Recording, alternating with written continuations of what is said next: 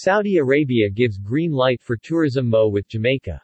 Direct flights between Saudi Arabia and Jamaica may be a reality soon. Saudi Arabia's cabinet today approved a Memorandum of Understanding between the Saudi Tourism Ministry and the Jamaica Ministry of Tourism. The two countries initiated discussions last year on how to collaborate in travel and tourism as both countries and the world recover from the pandemic. The talks began during a visit of Jamaican Minister of Tourism Edmund Bartlett to the kingdom. During his visit last year, Bartlett said that air connectivity between the two countries is a priority. As they say, you don't swim to Jamaica, you fly, he had said. Bartlett added that Jamaica is highly dependent on tourism, as the sector contributes 10% to the country's gross domestic product. The ministers also discussed a draft general agreement for cooperation between the kingdom and Seychelles and a draft MO with Colombia to promote investments.